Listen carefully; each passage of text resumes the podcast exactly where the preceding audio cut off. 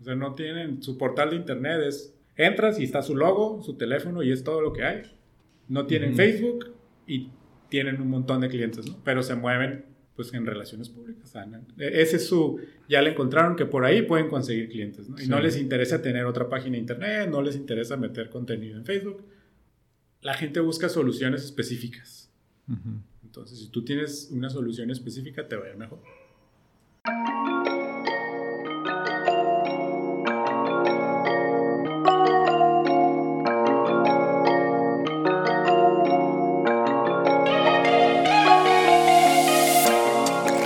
Industrificados es traído a ti por Industrify, la plataforma para conectar con la industria maquiladora y proveeduría.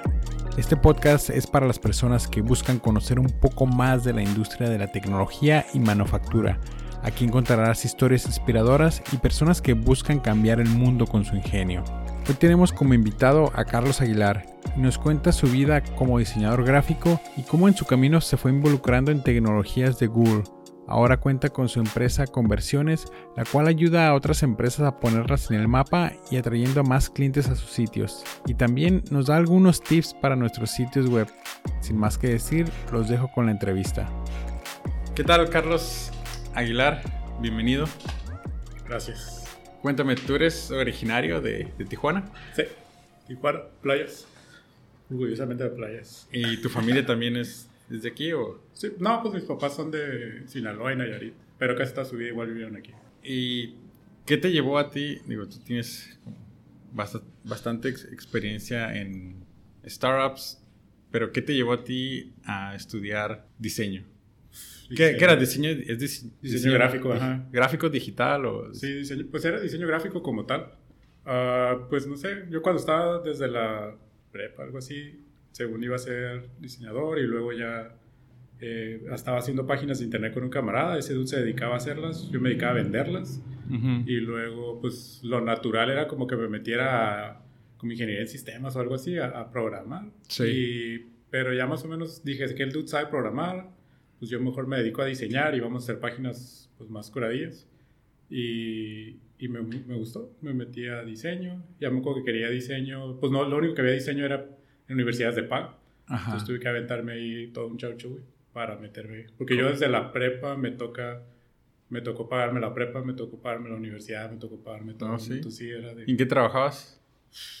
Pues hacía diseños. Ajá, hacía diseños y trabajaba con, en una agencia de import-export, ahí ayudaba, me prestaban oficina y ahí ayudaba. Básicamente me daban como una dirección fiscal, pero les ayudaba a ellos. Y ya, pues lo único que hacía era, pues buscaba clientes.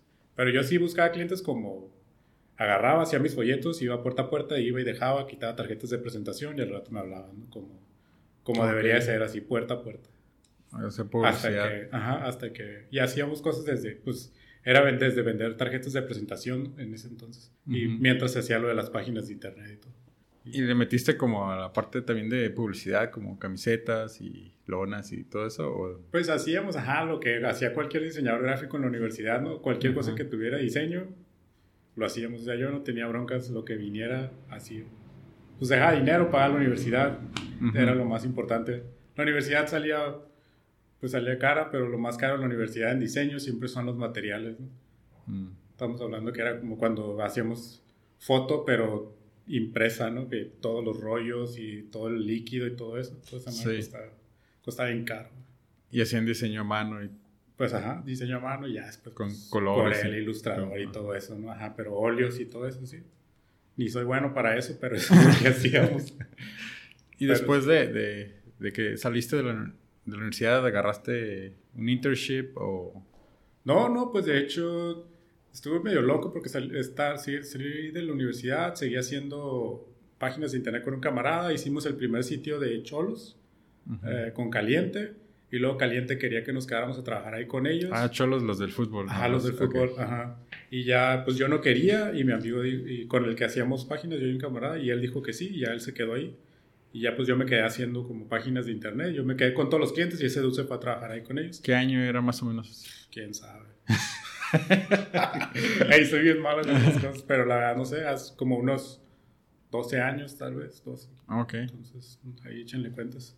Pero sí, ese se fue para allá, yo me quedé acá con los clientes y ahí pues me tocó aprender a programar. Era cuando todo lo, todo lo PHP, cosas así. Pero todo para página web. Ajá, todo para página. Ya estamos haciendo páginas web ahí en la universidad. Y ya saliendo así, pues ese se fue para allá, yo me quedé con el negocio y ahí ya empecé a trabajar. Me aventé ahí un tiempo y luego hubo una empresa que le hicimos un proyecto, le gustó mucho cómo trabajamos y, y me ofrecieron así como un, un, tipo partnership, vente para acá, tú vas a estar independiente, vamos a trabajar en base a metas. Eh, estuvo súper bien, una empresa de Estados Unidos y pues yo hablé con ellos, ok, va, un plan de cinco años, me aventé ahí como cuatro años y ya después me salí. Y ya fue cuando 100% me dediqué. Ahí ya cuando me salí de esa empresa, pues la verdad tuve la oportunidad de aprender un montón de cosas. Ahí me certifiqué en Google, eh, Google Ads, Google Analytics, porque pues tenía más ¿Tuviste un mentor en, en, en, ese tiempo o te agarraste de todo es todo lo que ¿cómo se le dice? Empírico o algo así. Cuando tú solo aprendes, pues ahí así me tocó. Pues yo era el director de mercadotecnia en esa empresa, pues porque yo sabía más que los demás, así de fácil. ¿Me decías que agarraste algo de Google? Ajá, ahí pues ahí, ahí me certifiqué, porque hacíamos muchas campañas en Google Ads. Entonces ahí me certifiqué como Google Ads Expert, que antes costaba la certificación. Si hacías el examen, valía 75 dólares. Lo pasaras o reprobaras, ahorita es gratis hacer el examen para certificarte, ¿no? Y el de Analytics costaba 150 y tenías que presentar un proyecto. Ahorita nomás es un examen. En línea. En línea. Pero antes sí estaba más complicado. Y era, lo reprobabas 75, perdiste 75 dólares y oh, tenías que esperar, creo que eran un mes, algo así. Ahorita lo repruebas y al día siguiente lo puedes volver a hacer y hasta que lo pases, ¿no? Eso ya. Ahorita está más, más sencillo certificarte en Google Ads y y Google Analytics, por así decirlo. Y hay muchos cursos para eso. Okay. ¿Y quiénes fueron como tus los primeros clientes con Google Ads? Uf, pues esa empresa, que es Sunset Bay Academy, y de ahí empecé a trabajar con unas empresas de Estados Unidos que se llamaban uh, OneSeek, que era como un tipo GPS para bienes raíces. Uh, bueno, empresas. Bueno, para los que no sabemos qué son los Google Ads, este, Ah, ok. Google Ads es básicamente, pues hay diferentes tipos. Está Search, que es la parte de cuando buscas tú en Google algo directamente y te aparecen varios resultados. Los primeros cuatro o cinco que aparecen que dicen ad de la izquierda o anuncio, ese es Google patrocinado. Ajá, es una, es, un, es una búsqueda, un resultado de búsqueda patrocinado. Y ese está fácil, haces el anuncio, hoy te lo aprueban, te lo aprueban como en tres horas y no sé si eres abogados en Tijuana, en una hora empiezas a ser el primero en aparecer como abogados en Tijuana, ¿no? y ya el costo tiene un costo por cada vez que le dan clic a ese anuncio. Y eso le sirve al... A quien sea. O sea, eso es lo, lo padre de Google Ads, es, pues te permite compartir con las grandes empresas desde el día uno, ¿no? Tú puedes ser el, el, el, abogado que es recién titulado y está el corporativo de abogados y el día de mañana tú apareces primero que ellos si estás haciendo Google Ads. Y luego hay cosas padres que se pueden hacer como tú puedes aparecer cada que buscan el nombre de ellos y aparece, aparece tu anuncio. ¿no? ¿Y es barato eso? Pues todo depende de la... Es, es una subasta. Google Ads al final es una subasta. Es, depende de la zona geográfica y la palabra clave. Y en base a eso te dice, ok, tu palabra clave en esta zona geográfica cuesta tanto. Y hoy, hoy cuesta tanto y mañana puede subir, mañana puede bajar en base a cuánta gente quiere estar ahí en esa posición. ¿Y cómo le haces como para convencer a alguien que, que necesita esa, ¿no? Pues yo, no, ajá, yo no convenzo a nadie, ¿no? O ya vienen convencidos. todo el mundo sabe que lo necesita, ¿no? Al final, pues todo el mundo debería saber que lo necesita, ¿no? Y, y hay industrias que a lo mejor no, ah, pues no lo pudiera necesitar. Está ads en search y luego está en YouTube puedes, puedes poner anuncios, eso también se hace a través de Google Ads, ¿no? Sí. Entonces hay diferentes, o cuando entras, no sé, al Frontera, al mexicano o algo así, te aparecen anuncios ahí que con el loguito azul le dice Ads by Google. Okay. Todos esos los puedes contratar a través de Google Ads, ¿no? Hay diferentes, está Search, está Display, que son los portales, y luego está YouTube Ads. ¿Y eso o en, aplicaciones. Y eso ya, cuando, te, cuando tú te certificaste, ¿Tú ya lo empezaste a hacer o ya lo estabas haciendo? Ya lo estaba haciendo, ya lo estaba haciendo. Antes, pues en verdad la certificación era, pues, y todavía es así, aquí está el portal oficial de Google Ads, ahí está todo lo que necesitas aprender. y, y, ya. Y pues nomás era leer y leer y probar. Y esto, yo siempre le he dicho a la gente que hacer marketing digital, así sea campañas en Google, campañas en Facebook, campañas en Instagram, hay dos maneras de aprender. Nomás hay dos maneras de aprender y son con tu dinero o con el dinero de otros. O sea, no hay, porque te sabes toda la teoría y te sabes todo, ah, sí, y aquí está, y aquí le mueves. Para haber dinero invertido. Hasta que no le metes dinero, sabes que sí está funcionando o no está funcionando toda tu idea loca, ¿no? Entonces, estuviste como cuatro años como director, me dijiste. Sí, en esa empresa. Eh, te certificaste y qué pasó después. Y ya de ahí pues me salí, o sea, hablé con ellos de que, pues yo creo que mi tiempo aquí ya, ya pasó, eh, quiero poner, ahora sí que regresar a poner una agencia como tal, así yo decía una agencia, que era al final yo solo. Y, ya, me salí de ahí, empecé a buscar clientes y, regresé a como a lo mismo, ¿no? Algo de, pues no era ni siquiera algo de diseño, era empezar a, a mm. vender páginas de internet. ¿No te dio como cosas así como que pues no, no es como que, no es como que me salí así al mundo. ya lo conocía. tenía mi trabajo de, como yo en esa empresa empecé a trabajar de, de 7 de la mañana a 6 de la tarde, de lunes a sábado, ese era el horario. Y pues como íbamos a, a, metas cada año, pues yo al final en vez de pedir aumento de sueldo, yo cada año pedía reducción de horas. Ese era mi... Entonces, para el último año yo entraba a trabajar a las 9 de la mañana, salía a las 3 de la tarde y... Y este, entonces en la tarde pues le metía horas. O sea, en las tardes me ponía a hacer páginas de internet, buscaba clientes. Entonces ya cuando me salí ya traía tres, cuatro proyectos que estaba trabajando, más clientes así como recurrentes que les hacía anuncios. Sí. Entonces ya pues me salgo y de todos modos me salí y esa empresa fue así como, hey, pues la verdad, si se puede, queremos seguir trabajando contigo, ¿no? Aunque sea por fuera. Entonces básicamente en vez de empleados se volvieron mis clientes y ya. Órale. De ahí empecé. ¿Y empezaste con socio o tú solo te Solo todo eso siempre ha solo. Solo y con, pues ahorita con mi equipo, ¿no? La verdad estoy bien agradecido con ellos. Y ahorita, ah, pues tú ya tienes oficina, tienes este, tu equipo de, de, trabajo. Sí, sí. Este, y tus clientes, ¿de, de dónde salen, no? de Google, podríamos decir. Pues es que está padre, está padre porque tengo oportunidad ahorita de trabajar con empresas hemos estado trabajando con empresas que yo considero muy grandes e importantes en la región, pero también muchas de las cosas que hacemos nosotros casi nadie las hace. Entonces, por eso es que cuando a la gente se le complicaba las cosas, nos hablaban a nosotros en cuestión de marketing, ¿no? Y, y, en verdad en cuestión de Google y Google Analytics. Así sean empresas muy grandes establecidas en la región, pues la parte que hacemos nosotros sí estaba un poquito más especializada porque nomás hacíamos eso. Google Ads, Google Analytics y páginas de Internet. eran los tres servicios que, que ofrecíamos. ¿no? Ahorita estamos en páginas de Internet, SEO, que es la otra parte como posicionamiento en Internet. Pues hacemos la parte de métricas y ya. no hacemos más que eso. Sí, y no tienen ahorita pues tanta competencia, ¿no? Porque... Pues sí hay, ajá, sí hay competencia, pero pues es como todo. A mí, no, a mí la verdad no, ni me importa. No tengo ni tiempo de estar viendo. Tengo un spreadsheet ahí con los que yo sé que es la competencia o que hay agencias de, en, mi Little Black Book de agencias de marketing digital en Baja California. Ajá. Y ya nomás los tengo ahí. Pero en verdad, llego a la oficina por lo regular a las 9 de la mañana, me voy por lo regular a las 8 de la noche. Todo el día trabajo. Yo trabajo y ya lo demás no me importa.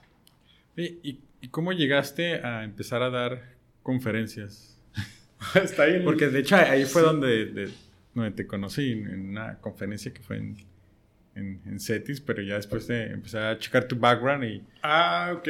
Y seguirte en redes sociales y andabas como por todo México tomando de Paseado. en conferencias. Y es que, en verdad, a mí me tocó hace como dos, dos o tres años... Eh, bueno, un poquito más tiempo, como unos 5 o 6 años, cuando empezaron los Startup Weekends. Yo siento que así fue todo porque no sé, empezaron los Startup Weekends, me empecé a juntar ahí con varias personas en los eventos, me gustó bastante, conocí un montón de gente bien chingona. Eh, y ya de ahí entra el programa que es el de Google Developer Experts. Eh, y ese programa nadie te dice, yo puedo invitar a alguien, pero nadie puede saber que tú lo invitaste, por así decirlo. Es básicamente un, programa de Google que la gente puedes decirle, hey, aquel vato está bien cabrón en este tema en específico, ¿no? Y luego Google te agarra y te lleva, te hace una entrevista, mandas tu currículum como, ay, ¿por qué quieres entrar al programa? Y yo, pues yo en verdad puse, no tenía ni siquiera la menor idea que existía, alguien me nominó y ya, pues lo que pasó después de eso, eh, te hacen dos, así como ahorita, pero por internet. Un vato de Colombia me hizo un interview de que, hey, ¿quién eres? ¿Dónde trabajas? eh, cómo has estado, en qué te especializas, porque Google Developer Experts estaba eh, dividido en programadores, eh, diseño y producto, como business management y toda esa parte, y marketing, ¿no? Eran, eran cinco áreas. Y, este, y pues ahí me nominaron para marketing porque pues la gente me conocía como un experto en Google Ads y Google Analytics, ¿no?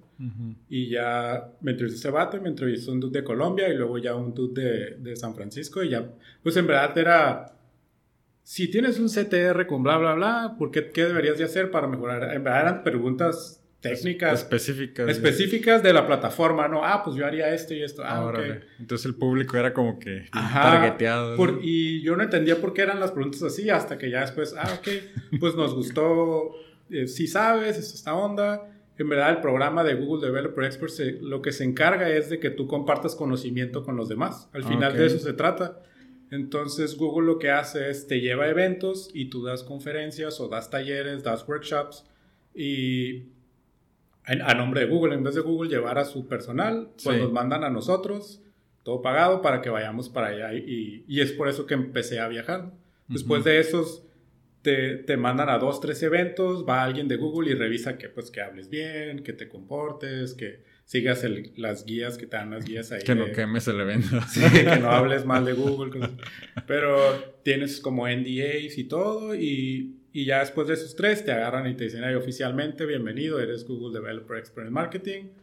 Órale. Y bienvenido al club. Y estaba bien padre porque pues cada seis meses nos llevaban a capacitación y aparte entramos como al, al área beta donde va a salir algo nuevo. Hoy, seis meses antes, nosotros ya lo sabíamos. Y nos dejaban jugar con él. Y pues a mí me tocaba saber cosas en Google Ads o Google Analytics que apenas eso y pues teníamos derecho a, si algo no nos gustaba, directamente con el lead de Google Analytics le mandábamos cosas, ¿no? O con el, yo hablé mucho con el vato de Data Studio, que es como una plataforma para hacer dashboards. Hey, esta cosa no quiero hacer esto y no funciona y así. Ya como dos semanas después, ah, ya lo notamos, gracias. Y, hey, creo que hay un glitch así.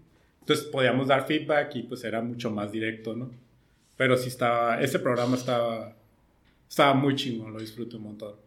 ¿Tuviste como aprendizajes en, en, ese proceso de dar conferencias y todo? Pues es que, por ejemplo, el programa de, de, experts, cuando nos llevaban a San Francisco, al final, pues era como, hey, va, esto es lo que va a salir, esto es lo que viene, esto es lo que se está haciendo ahorita hoy en día para tener éxito.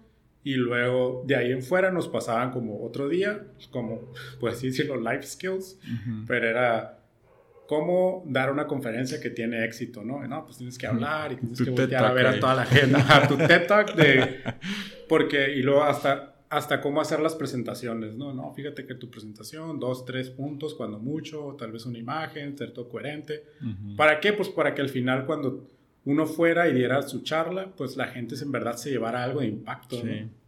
Y el chiste es como enriquecer la comunidad, ¿no? Sí, Sí, sí, sí, era que todo el mundo aprendiera, ¿no? Y lo padre de esto es que pues Google hace alianzas con muchas empresas y nos llevaban y, y muchas de esas empresas eran aceleradoras, ¿no? Me tocó ir a, como en Monterrey es, Startup Studio, ahí me tocó aventarme igual una vez tres charlas en un día, eh, luego pues en Guadalajara, en Ciudad de México, Ciudad de México hacen muchas, entonces lo que hacen es como un acelerador, habla con Google, queremos tener un evento, va a haber startups de este tipo, ellos prefiltran todo, ya nos llevan a los expertos y ya un día hacen algo que se llama Launchpad Week y es un día pues les dan producto, otros días les dan diseño, otros días les dan development, jueves es de marketing y viernes es el closure, ¿no?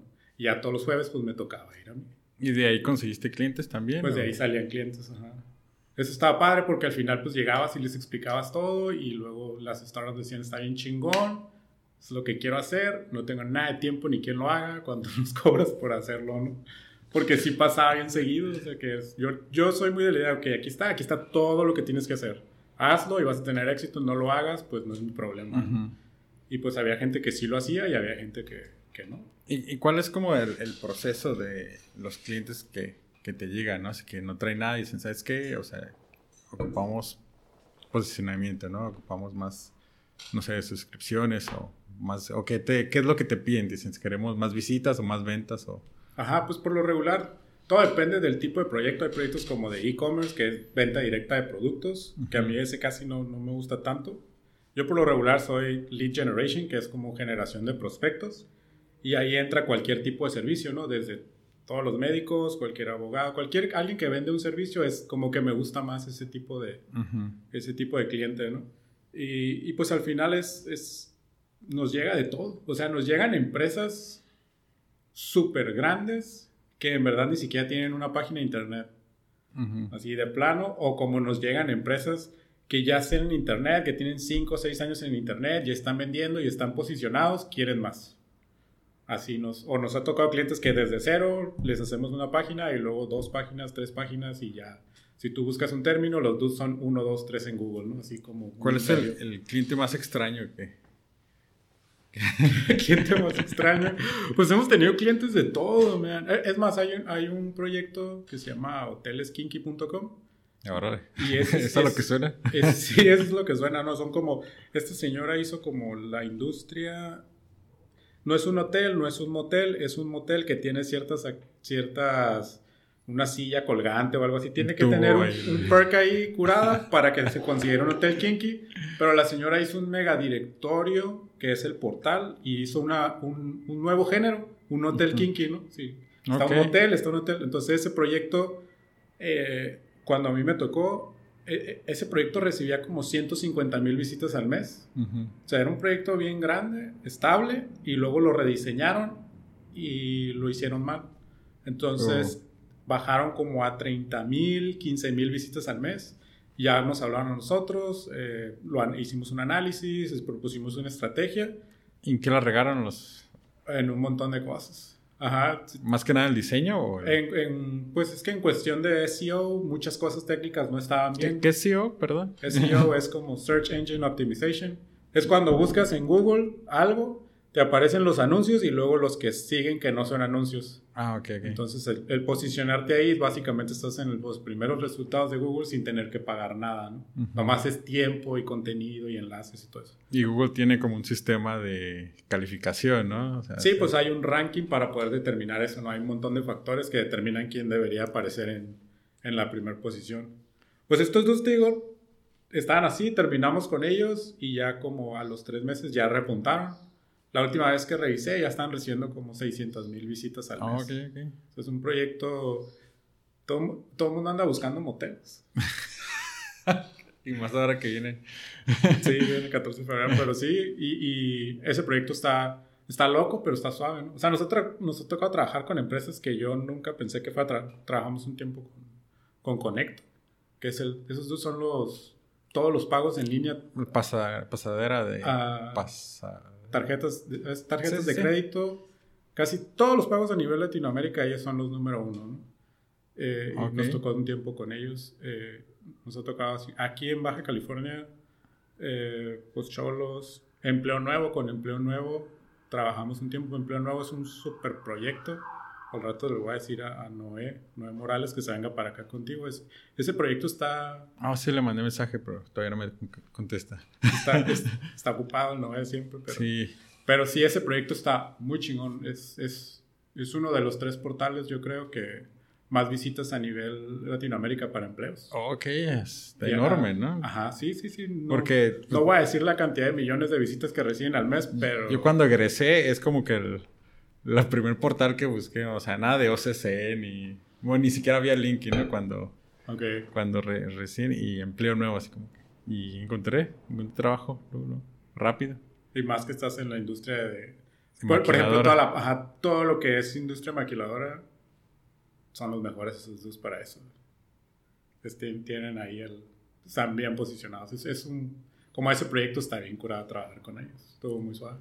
Y ahí fue más de la parte de métricas y asesoría en parte de SEO, ¿no? Está, está curado ese proyecto. ¿Te puedo hacer como una consultoría? Sí. es que traigo, ah, ya te había platicado, ¿no? Que traigo ahorita un proyecto, una, una plataforma para, para maquiladoras. Y uno de los problemas que, que tenemos en la maquiladora y con los proveedores es que es, es difícil como o sea, no es como un hotel o no es como una taquería, o sea, es como bien específico El, nicho. Ajá, el, el, nicho y el perfil de las personas es como súper extraño, ¿no? O sea, todavía de hecho ni siquiera se sabe si tenemos que targetear a los compradores o a los directivos de las maquilas para que compren a los, a los proveedores, ¿no? Sí. Este, como, por ejemplo, si alguien que quiere vender a maquiladora, por ejemplo, no sé, si vendo tornillos, tuercas y, y todo eso, y llega, llega con, con, su página, que es como un template, este, una plantilla así sencilla, más donde vienen sus productos y teléfono y número. O sea, ¿qué, qué recomendarías tú que hiciera? ahí, ahí, va. Todo el mundo piensa que es algo bien cerrado, pero no es cierto. O sea, nosotros traemos un cliente que es, es AIN, arquitectos especializados del noroeste. Arquitectos especializados del noroeste pensaban que no había ni un nicho para esto.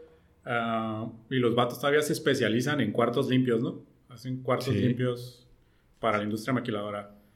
Yo trabajo eh, en cuarto, en cuarto limpio y es un montón de cosas que se ocupan. ¿Tú piensas que mantenimiento, mantenimiento, los niveles, todo ese chavo y eso todos los materiales, o sea, desde el traje que te pones es antiestático, es este, lo tienes que cambiar cada ciertos días. Los pañuelos que usas son especiales y se, se usan, se tiran. Las, cualquier cosa, es más, el papel que usas para escribir es, es especial, es antistático y no suelta fibra. Para que sí. Pues, por ejemplo, estos dudes, cuando, cuando vinieron con nosotros, es, ¿y cómo le vamos a llegar a esto, no? No, pues es que al final lo padre de Google es que te dice, ok, hay tantas gentes buscando esto y había un montón de gente buscando cuartos limpios, productores de cuartos limpios, mantenimiento de cuartos limpios. Entonces empezamos a generar contenido y posicionamos una página de internet como eh, desarrollo de cuartos limpios, ingenieros de cuartos limpios, arquitectos de cuartos limpios, remodelación de cuartos limpios. Y pues ya empezaron a caerles prospectos. Y lo padre es que eso no es un prospecto de, de 100 dólares, ¿no? De 500 dólares. Cierras un cuarto limpio y son... No ¿Cuántos? más millones de pesos por cuarto limpio, ¿no? Y de ahí pues se empezaron a expandir. Eso es, y acá, consejo así número uno siempre es pues nunca diseñas pues a lo mejor tu portal vas a poner algunas cosas técnicas para cuando el ingeniero que ya sabe vaya y entre, pero al final todo lo diseñas para la, o el, recepcionista, porque ese es el que le van a encargar. Búscame cinco proveedores. Practicante. un practicante le van a decir, búscame cinco proveedores de cuartos limpios. Y el tú no va a sacar sección amarilla porque ya ni existe el libro, creo, pero ¿qué va a hacer? Está el directorio industrial ahorita. Ajá, el directorio industrial maquiladora, si lo tienes, pues puedes buscar ahí. Pero, no viene por productos, viene por empresa. La verdad, lo más sencillo, y es que eso es lo padre de Google, que la gente ni siquiera se da cuenta cuánto tiempo lo usa. Pero estamos, la mayoría parte del tiempo que usamos una computadora para hacer algo, buscamos en Google. Buscamos una solución, un servicio, un producto. Entonces va a entrar y va a buscar proveedores de cuartos limpios. ¿Quién diseña cuartos limpios en Tijuana?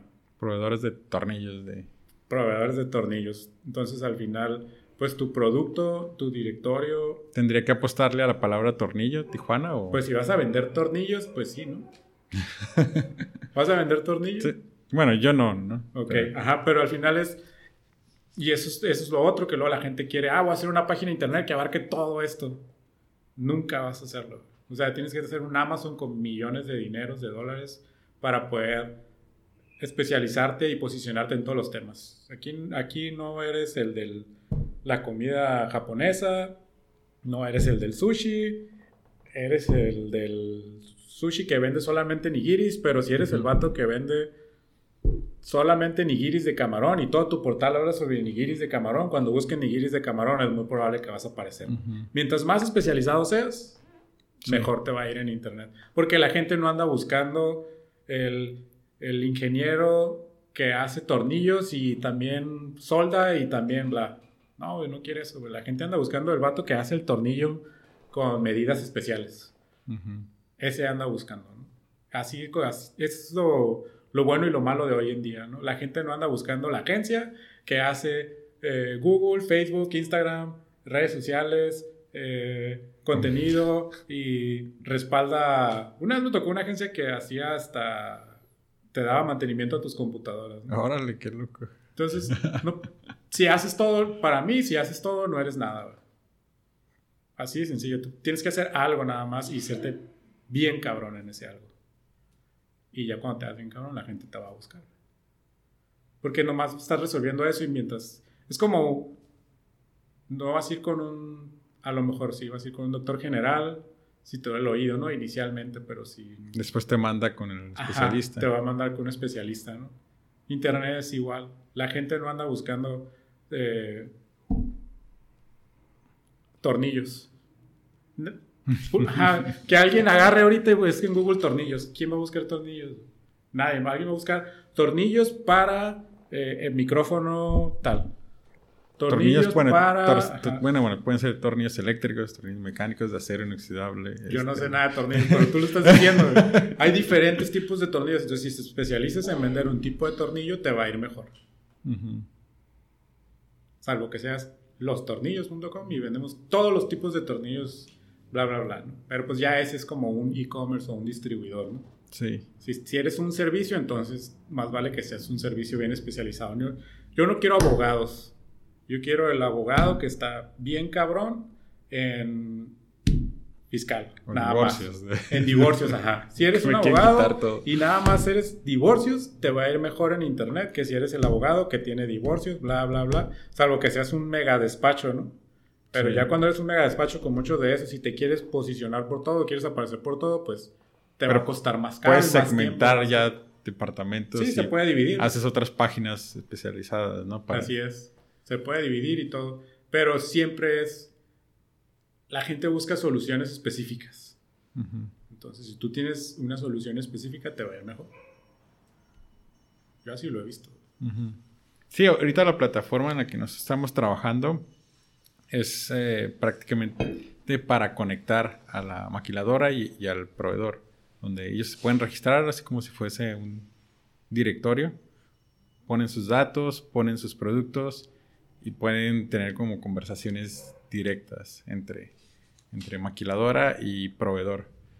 Pero ahorita todavía estamos como trabajando esa parte. Tenemos este, algunos clientes que ya se registraron, subieron productos, pero ha estado como... Bueno, nuestro cuello botella ha sido más que nada en la parte de, de programación, más que en, en ideas o incluso en, en venderlo. En, desarrollo, ¿no? ajá, en, desarrollo. ¿Tú has tenido experiencias con, con, programadores que... Pues conozco un montón y, conozco muchos programadores, pero al final yo, yo, sigo diciendo que ahorita los programadores son unas divas. son unas divas y, y, y, ¿por qué? Pues porque a lo mejor están... hay un momento ahorita que la gente necesita tantos programadores que el programador, por más malo que sea, se la tira de bueno y le están pagando un montón de dinero por hacer cosas que, que todavía ni siquiera saben. Pero es que es por la, por la necesidad. Por eso es que a nosotros nos ha tocado trabajar proyectos así y, hay mucha, más así como hasta con los diseñadores y en todos lados, ¿no? Hay mucha responsabilidad de que te agarras un programador y te empieza un proyecto y al vato le dan más dinero y adiós. Y ahí te deja todo tirado y y, es como un... No sé de qué estás hablando. no, sí me pasó como... nomás tres veces me pasó eso. Nomás tres veces en, seis meses, ¿no? Pero es algo que ahorita en, esa, por ejemplo, en, ese, en esa industria, en, el desarrollo de software, todo el mundo lo sabe. O sea, el, y, y, está hasta bien visto, ¿no? Que el programador esté en una empresa y en tres meses se vaya a otra empresa y y está en una empresa un mes y luego se cambia a otra, es, es, es, bien visto ya eso, ¿no? Y antes, pues, ¿no? Antes se supone que, pues, vivías en una empresa, trabajabas y todo. Pero es por, por cómo está ahorita el mundo, ¿no? Es, es, Y los programadores igual, vuelvo a lo mismo, eso es lo padre. Hay programadores que sean diferentes, pero al final la mayoría se especializa en un lenguaje. Entonces, cuando eres el chingón en un lenguaje, la gente te va a corretear y te va a ofrecer más y te va a buscar para llevarte. Entonces, trabajes en su idea. Un negocio pequeño simplemente le conviene mejor contratar a un diseñador para que haga su sitio web. Es que eh, un programador, si tú tienes un programador, no es una página de servicios, pues no necesariamente ocupas un programador, Ya cualquier persona, un diseñador gráfico digital, o te hace una página de internet en WordPress, Y ya cumples con lo que necesitas, ¿no? Estás brindando la solución. Un programador es para cuando necesitas que tu página de internet o tu producto o tu software haga alguna funcionalidad que lo que hay ahorita no lo ofrecen. Cuando ya necesitas algo personalizado, pues ya ahora sí agarras un programador. Pero si ahorita puedes lanzar tu, en este caso, tu directorio y todo, pues eh, hazlo en WordPress, compra una plantilla y lánzalo y que funcione. Y ya cuando esté creciendo y todo, pues ahora sí contratas a alguien internamente para que te haga todo lo que ahorita no te soluciona. Pero inicialmente, pues hazlo con lo que, como, como le llaman, ¿no? El, el, MVP, ¿no? Minimum Viable Product. Sí. Lo mínimo que necesites para arrancar y, que, y ver si esto funciona, ¿no? Porque capaz de que le metes seis meses de programador en sueldo más un diseñador y, haces un mega proyecto y lo agarras, lo lanzas y nadie te compra y perdiste un montón de dinero. Mejor agarra y dile a la gente que hace todo eso, aunque no lo haga, y que te compren y luego ya que tengas esa bronca, pero con dinero en la mano, pues lo solucionas. Está mal mentir, pero pues en veces es lo... Fíjate, me he topado con, uh, con proveedores pequeños que se rehusan como incluso a tener una página web. O sea, es como una pregunta extraña, pero, o sea, ¿por qué alguien necesitaría una página web? Pues yo creo que lo número uno, ahorita por ejemplo puedes tener página en Facebook, que no es una página web, pero es tu portal, y ya con eso, pues estás cumpliendo con el Internet, ¿no? Pues yo digo cumpliendo porque ya estás en Internet. Si te googlean así como que tornillos Aurelio o, algo. Ajá, Ay, cuando... A ver si no me escucha Aurelio. Sí, ¿verdad? Entonces, tornillos de México y ya pues yo creo que la página en Facebook y en Google hay algo que se llama Google My Business, que ahí das de alta tu negocio cuando estás en Google Maps. Esos dos ya cumpliste con el Internet, ¿no? Ya un, sitio corporativo, pues yo creo que es cuando ya le quieres dar como poquita formalidad, ¿no? Porque una página en Facebook, yo hago una página hoy y mañana la desaparezco y adiós. Y ya un sitio, pues a lo mejor necesitas un poquito más de presupuesto para comprar un dominio, para comprar el hospedaje, para diseñar algo, generar contenido, poner fotos, todo eso ya cuesta más dinero. Pero pues, o sea, me ha tocado empresas, ahorita estamos haciendo un proyecto de una empresa que tiene como 15 años y todo el tiempo la empresa se movió de referidos, ¿no? Y, y, hace como 5 años empezaron con Facebook y tienen pues un buen de clientes a través de Facebook pero en verdad, 15 años de empresa, 5 años en Facebook, no tienen una página de internet. Y ya nos contactaron y vamos a hacerles como un super proyecto para. Pero todo este tiempo les estuvo funcionando. Ah, o sea, las empresas no necesitan a fuerzas una página de internet para funcionar. ¿Quién, ¿Quién necesita una página de internet? Pues el, para mí es, es otro canal. O sea, hay un libro que se llama Traction. Traction eh, te explica como 17 canales por los cuales tú puedes generar tráfico para tu negocio, ¿no? Redes sociales es uno, página de internet es otro, eh, conferencias es otro, publicidad impresa es otro, eh, poner un stand dentro de un evento es otro. Y, el vato te, te, pone uno, te explica los pros y los contras de cada uno, te da un spreadsheet para que tú agarres y digas, ok, si al final es, tú tienes que ver qué te funciona. A, a, lo mejor hay, yo, yo, yo conozco empresas que puras relaciones públicas. O sea, no tienen, su portal de internet es Entras y está su logo, su teléfono y es todo lo que hay. No tienen Facebook y tienen un montón de clientes, ¿no? Pero se mueven pues en relaciones públicas. E-, ese es su, ya le encontraron que por ahí pueden conseguir clientes, ¿no? Y no les interesa tener otra página de internet, no les interesa meter contenido en Facebook. Solo saben que mejor mientras más gente los conozca a través de relaciones públicas, más van a seguir creciendo. Entonces, cada quien tiene su... Nosotros conseguimos clientes, pues, en veces a través de Google, en veces a través de referidos, en veces a través de publicidad, ah, en veces Google nos refiere con alguien, entonces es... ¿A quién le recomendarías tú que, que venda en línea? Que venda en línea... Sí, por ejemplo, a esta compañía de, de 15 años, este... Ajá, pues ellos al final, pues el, proyecto, el por qué, pues eh, quieren darle como esa formalidad, ¿no? Tuvieron una plática con nosotros de que qué pues, más podían hacer. Yo les dije, pues tienen página de internet, ¿no? Ah, ok, ¿y por qué no tienen página de internet? y ya, pues vimos y así como hay como cinco o seis competidores de ellos que también tienen páginas de internet, los proyectos tan pequeños. Yo les dije, si hacemos un proyecto sólido, en tres meses van a ser los primeros en aparecer, ¿no? Porque su competencia no tiene los sitios, pero no están bien hechos, ¿no? Entonces, pues al final es, y lo padre vuelve a lo mismo, si Google te dice que algo lo buscan 500 personas, ah, pues ahí hay 500 personas que están buscando lo que tú solucionas, ¿no? y acá hay otras mil, y entonces más o menos vamos a obtener como 20 mil personas a tu sitio web en un mes que estén visitando tu sitio. Y hablas de sitios bien hechos y mal hechos. ¿no? Sí. Entonces, hay como elementos que, que Sí, pues es que hay, hay, hay diferentes tipos de portales. Hay, hay portales como que nosotros le llamamos One Page Site, que es, es un portal que está toda tu información en una sola sección, ¿no? Una página solamente. Ajá. Y ese, pues ese, ese es cumplir con el Internet, ¿no?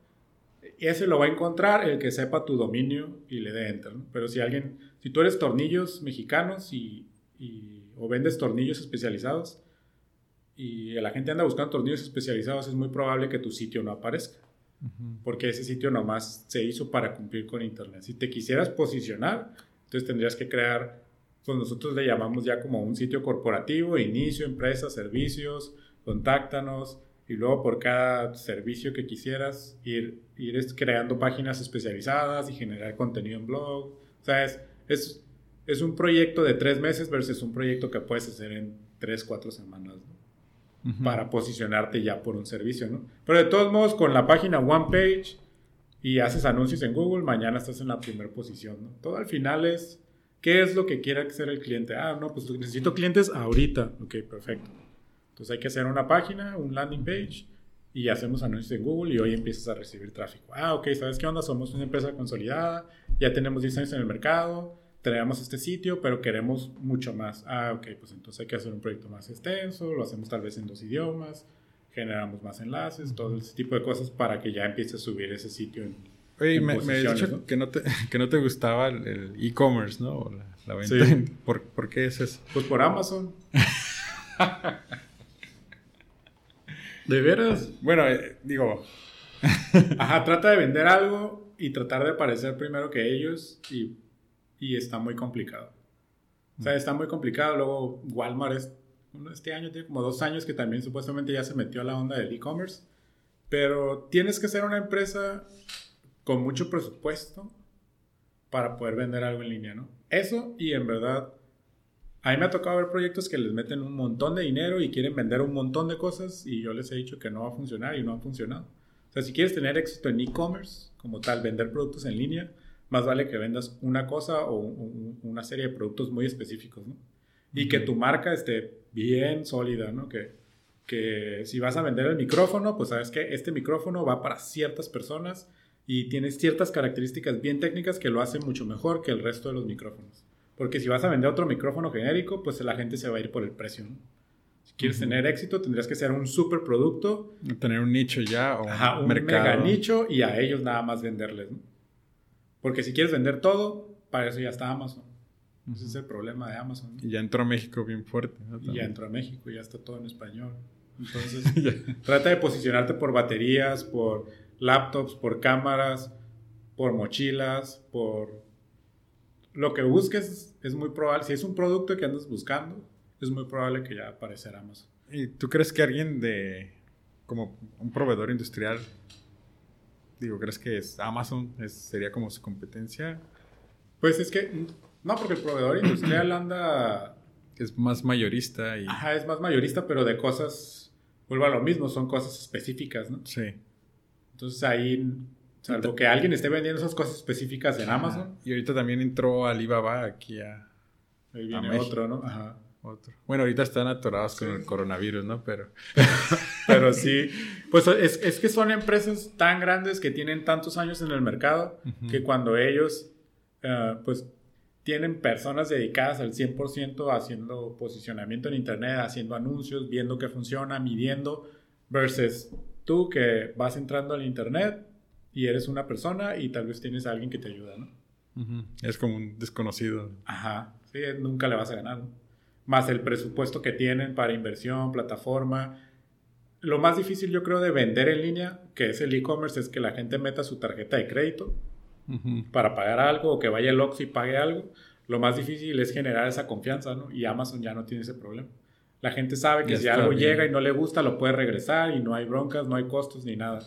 Tú agarra y vende algo que vale 15 pesos y te sale más caro el envío y luego te que te lo regresen. No es viable. Unas compré unos stands para el micrófono y se movían mucho y ya les, les, les mandé un, un mensaje, dije, ¿sabes qué? Pues salió malo, ¿no?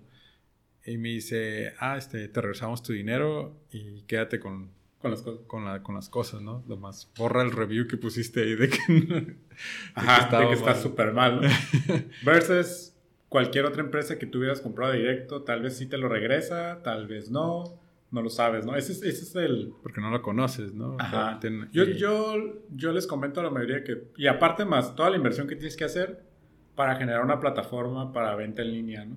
Porque una cosa es un sitio corporativo versus un sitio de e-commerce, ¿no? Para vender productos en línea, más la instalación de Conecta, toda la configuración, o sea, el costo es muy diferente. Sí. O sea, necesitas dinero para hacer eso, más aparte necesitas dinero para todos los anuncios que necesitas hacer para empezar a vender. Y la gente no tiene esa paciencia hoy en día. Sí. Es, es, las cosas no nacen así de 0 a 100 como todo el mundo cree. Es, es meterle... Yo te había dicho, tío, está curada que estén haciendo esto se cura que entrevistan a gente. Nomás necesito que, si lo vamos a hacer, ok, va, hazte un proyecto a cinco años porque en un año tal vez no se va a hacer nada. Sí. Y no vas a ganar dinero. Esta cosa lo tienes que hacer por pasión los primeros años en lo que entiendes. Y tal vez en tres años ya alguien nos compra un spot de publicidad. Nos compre, ¿no? Ya, alguien te compra un spot. sus datos al final de... ya el, alguien te compra un spot porque pues ya tienes una audiencia, pero mientras todo este tiempo es tu tiempo, es tu dinero, es todo, ¿no? Hasta que esto empiece a despegar. Ya la gente no, la gente cree que, ah, no, ahorita agarro algo, lo lanzo y ya tiene que tener éxito. Y no es cierto. Esto es, es, paciencia y dinero. Plantar un árbol y esperar a ver si nace. Y esperar a ver si nacen frutos. Y, y estarle echando agua y estarle echando agua y aire y tierra y que le dé el sol y quitar todos los problemas para que todo este árbol crezca bonito. Y, y chance, de todos modos, no va a dar. Y ahorita, ¿cuáles son como... ¿Cuál es la visión que ves aquí en, en, Tijuana? O sea, ¿cuál es el mercado que crees que va a crecer más?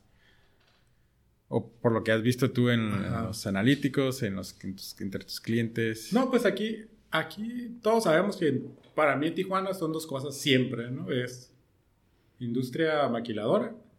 ¿Y turismo? Y turismo médico. Turismo, turismo como tal, no. Turismo... Médico. Médico. Estamos llenos de farmacias. Ajá, aquí, aquí Tijuana vendemos el Valle de Guadalupe y ese es Ensenada, por más que nos vayan. Pero en Tijuana no hay turismo más que para ir a los cholos y, ya. ah, pero ahorita Netflix abrió lo de los tacos. Sí, es lo que justo te iba a decir. La comida en Tijuana es muy buena. O sea, eso es, es, otro. La comida en Tijuana es muy buena y entonces la gente tal vez sí venga a eso. Pero aquí todo el negocio, en verdad, en frontera es venderle algún servicio a gente de Estados Unidos o aquí localmente, en verdad, es casi todo es industria maquiladora. Donde está el dinero es industria maquiladora e industria médica. y, en verdad, ahí va un consejo para todos los que están haciendo páginas de internet ahorita y, y no saben qué hacer con su vida y no tienen clientes, vayan, véndale a los médicos. Vender a los médicos es lo más sencillo porque no saben nada y tienen un montón de dinero. No, es cierto, son muy malos para gastar. Saludos a todos mis amigos médicos. es la verdad, o sea, la mayoría de los médicos no saben nada y, tienen mucho presupuesto. Y ya después, pues a lo mejor meterte como a la industria maquiladora a hacer proyectos y está más complicado. ahorita, están como volteando Estados, bueno, algunas compañías americanas a, a ver a, Tijuana porque están también saliendo muchos programadores, ¿no? Sí.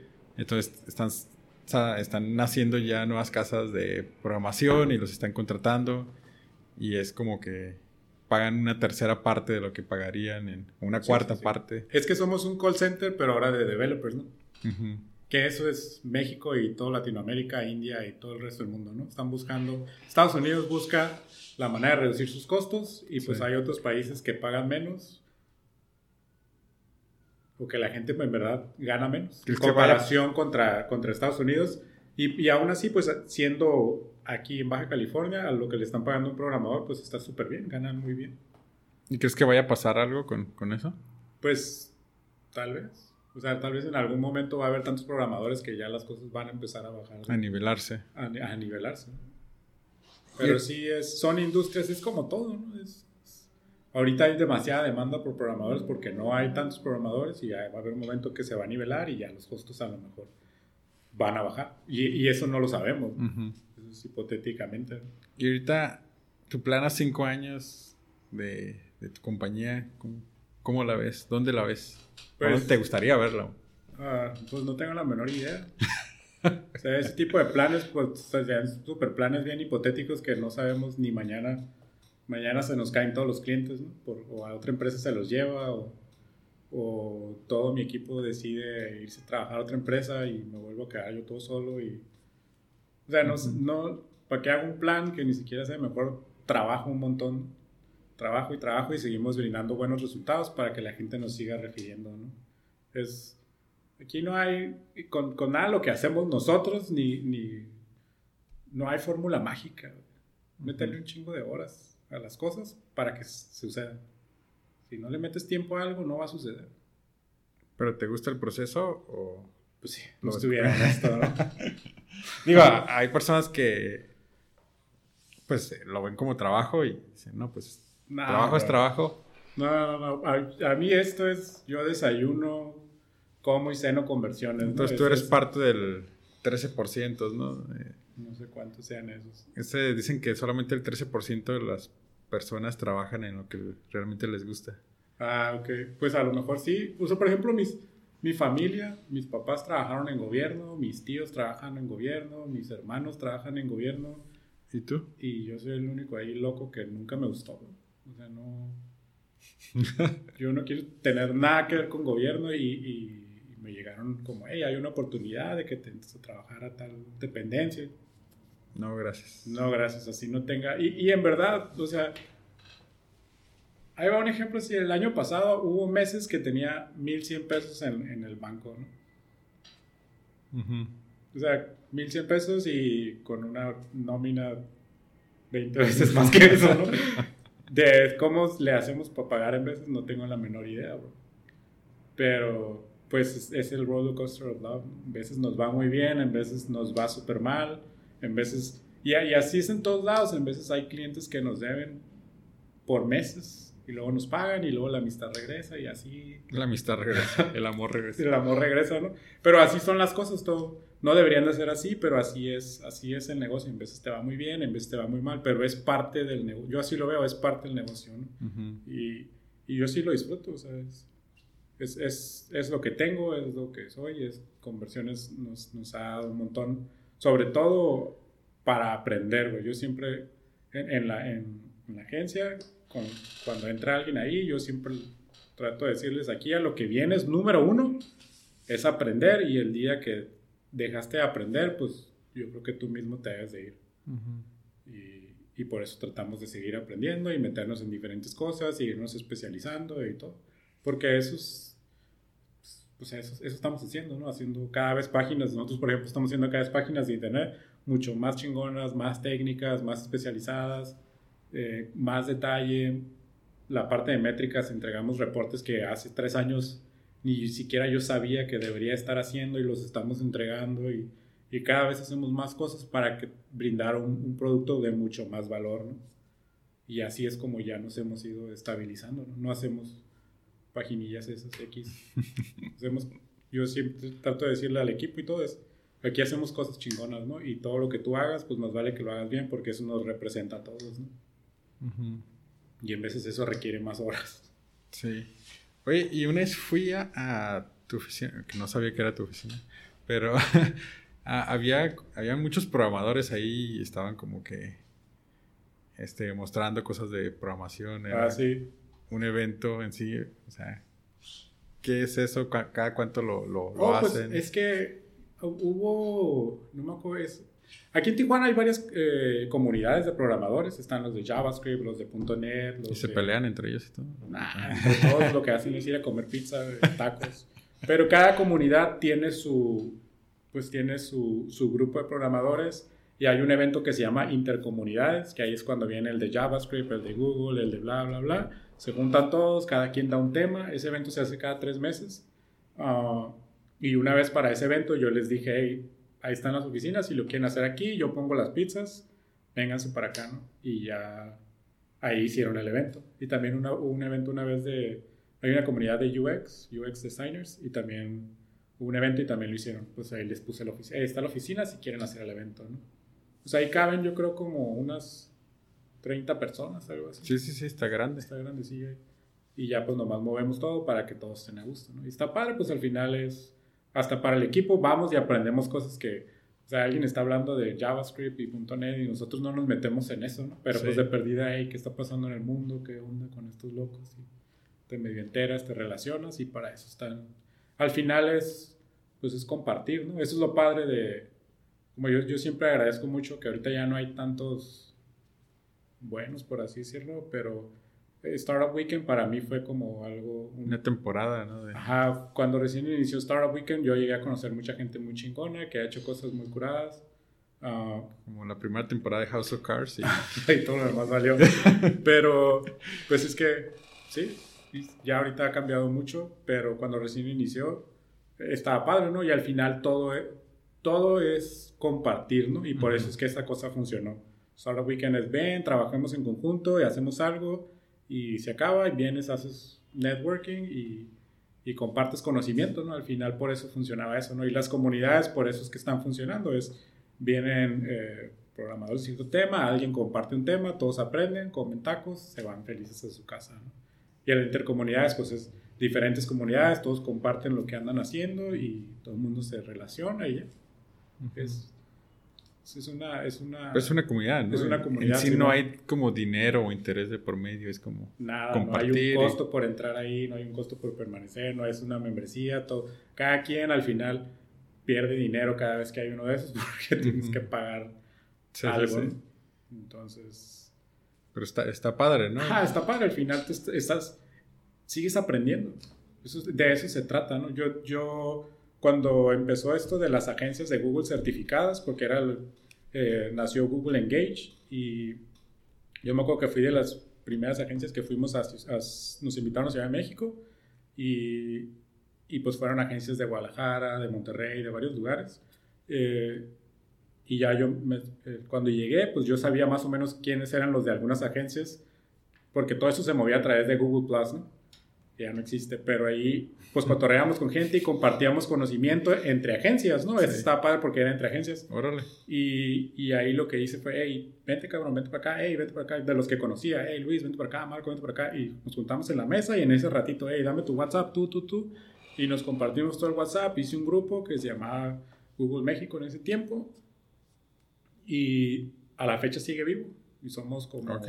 directores o dueños de diferentes agencias de México, y, y ahí nos compartimos conocimiento. Sí, Nos compartimos conocimiento de, de plano como, hey, tengo esta cuenta y tiene estos keywords y, y está teniendo este problema y no me lo aprueban. Y pues Como un support group, ¿no? es como un support group de agencias de marketing. Es de Alcohólicos Anónimos, Es como... alcohólicos- somos alcohólicos anónimos de, de Google. Pero pues está padre porque al final tienes como un support group de gente que está en tus mismos problemas, ¿no? Sí. Y, porque- y ahí todo lo que se comparte es, o sea, si alguien, eh, no sé, si Nicola, que es de Guadalajara, anda en, en- en San Francisco en, en un evento de Facebook y acaba de salir algo nuevo, el vato lo agarra, lo pone en el grupo y nos explica, ¿no? Si yo ando en un evento, hey, está esto nuevo, hey, fíjense que Google, cosas que tienen NDA, pues no lo puedo decir, pero si ya hay algo público, hey, salió esto y, y está bien chingón, está de esta manera, ¿no? O si aprendieron a hacer algo, porque hay cosas que luego Google restringe o que Facebook restringe, pero hay maneras de darle la vuelta, ¿no?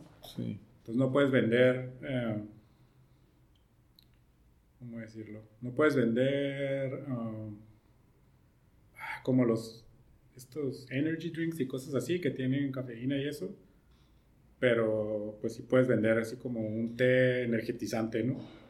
Y pues ya nomás usas otros keywords para vender un producto. Hay maneras de darle la vuelta en veces a cosas, ¿no? Entonces no puedes, eh, bueno, no, no, ni voy a decir las otras cosas porque esos son esos secretos que Sí, sí, sí. Que por eso te buscan, ¿no? Porque andas vendiendo cosas por Google que ni siquiera se, supuestamente no se pueden, pero le encuentras la manera de... Ok, ok. Y ya en ese grupillo está curadillo, ese grupillo somos como unos hay de Querétaro, Guadalajara, Monterrey, Ciudad de México. Porque Sinaloa. es difícil encontrar a alguien que con el que puedas como compartir lo que tú estás viviendo, ¿no? Así es. En tu posición, porque, o sea, ni siquiera tu equipo, o sea, es como que... Sí. Pues ajá, con mi equipo pues aprendemos entre todos, ¿no? Pero hay cosas que pues si no lo sabemos entre todos que nosotros... Como, como, director las vives solamente tú. Ajá, y a quién, le, a quién le preguntas de todos modos, ¿no? No le vas a marcar al de otra agencia y le dices, hey, traigo esta bronca, ¿no? Es muy raro, ¿no? Pues, pues pásame al cliente. Sí, pásame al cliente, ¿no? Es, muy, es, ajá, al final es muy raro, la raza es bien envidiosa. Yo, yo soy muy de, de, si algo no lo sabemos hacer, lo, y le digo al cliente, hey, esto no lo hacemos. Pero está esta, esta y esta agencia que lo hace y... No le dices, te averiguo. Ajá, y, y, y, ya, ¿para qué me meto en cosas que no me gustan? Número uno, no las sé hacer. Número dos, no las quiero hacer. Número tres, ¿para qué le cobro por algo que ni siquiera sé hacer? Es muy probable que lo voy a hacer mejor que él, ¿no? Sí. Y le puedo cobrar por eso, pero ¿para qué? Si de todos modos le estoy dando la solución que quiere y al rato cuando en verdad necesite lo que yo quiero. pues, y, y, me toca ir, hace poquito tuve una junta con un señor así, me suelta grandote, tuvimos la junta y todo, y el vato me explicó todo lo que quería hacer y ya pues le agarré, cerré mi laptop y le dije, la verdad, lo que usted quiere, yo no lo hago. Eh, creo que estas dos personas lo pueden hacer y así como se quedó, pero no, pero tú, ¿no? Y ya le expliqué por qué y todo y... Pues, te lo agradece. Te lo agradeces y no, pues gracias por decirme la verdad. Y cuando ocupen algo que tú sabes hacer, o sea, van contigo. Espero. si no, pues yo, yo duermo tranquilo, ¿no? No le mentí al vato, o sea, tú te fuiste como por todo el lado contrario de los políticos y del gobierno. No trabajo con... ahí está, si en algún momento me andan buscando, no trabajo con políticos. ok, este está en tu... Sí, sí, no trabajo con políticos. O sea, puedes hacer un montón de cosas en internet para mentir y todavía ayudarle a un cabrón a mentir. Sí voto, pero pues no trabajo, no tomo campañas políticas. Interesante. Sí, nos han ofrecido y nos han dicho así como, no, que te voy a...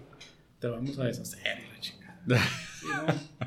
Pero no, o sea, es, cada quien busca a sus clientes, ¿no? Sí. O sea, no hacemos redes sociales, todo el mundo quiere hacer redes sociales ahorita. Yo no quiero eso. Yo quiero hacer páginas de internet bien chingonas. Y queremos llevar empresas de un nivel a otro nivel a través de lo que hacemos.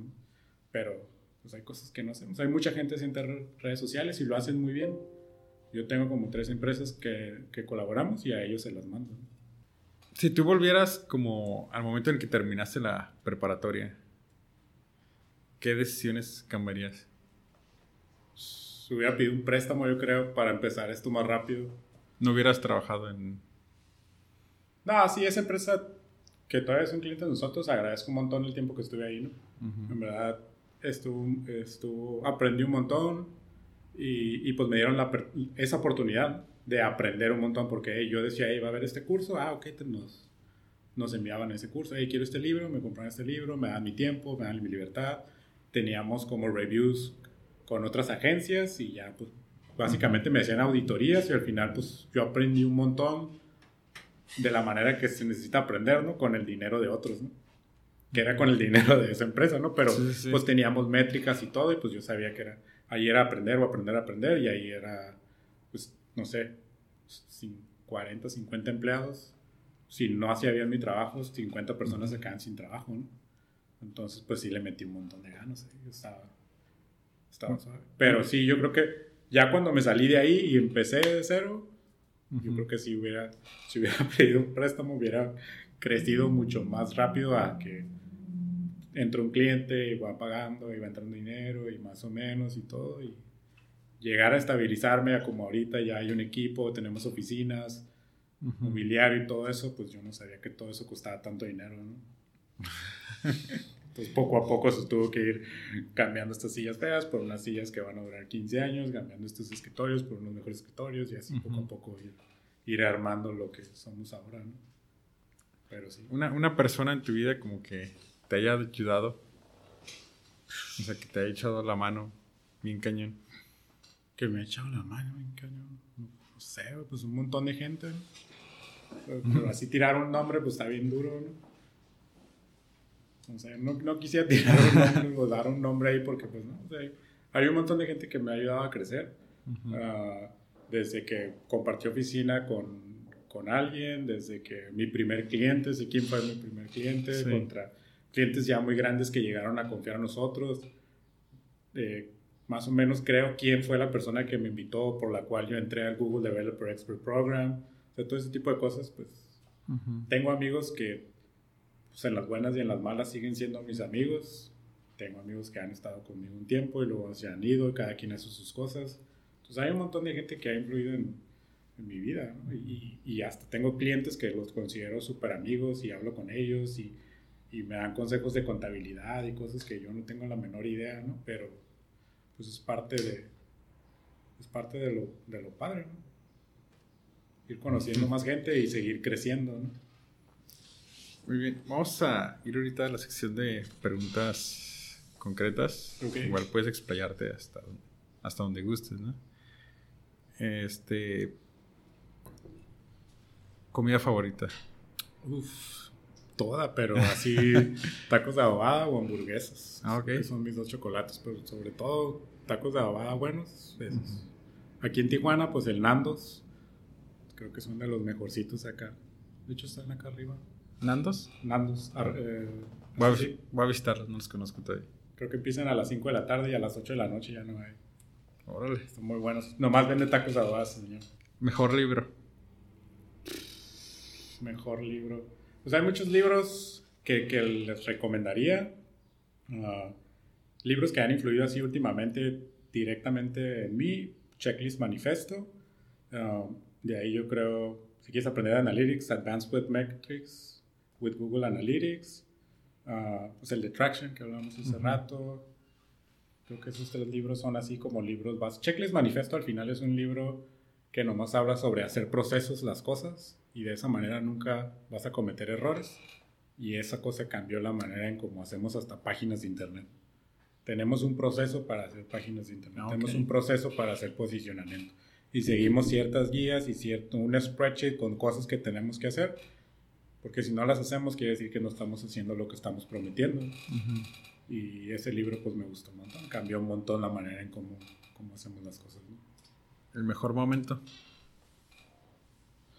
No, pues el mejor momento, pues me gusta surfear, entonces estar abajo de una ola, eso es un buen momento. Órale. Aquí en Tijuana. Pues en Tijuana no se puede tanto, pero sí. Entonces, este es un buen momento. Si pudieras enviarle un mensaje de WhatsApp a todos los mexicanos, ¿qué diría? Te estamos espiando. ¿Verdad? ¿Por qué? ¿Está hablando? Ok, este es el mensaje más extraño que, que me han dicho. Habla de algo en WhatsApp y luego es muy probable que luego te va a aparecer un anuncio. Te estamos espiando. En Facebook te va a aparecer un anuncio de ese producto, ¿no? Sabía que era verdad eso. Carlos, muchísimas gracias.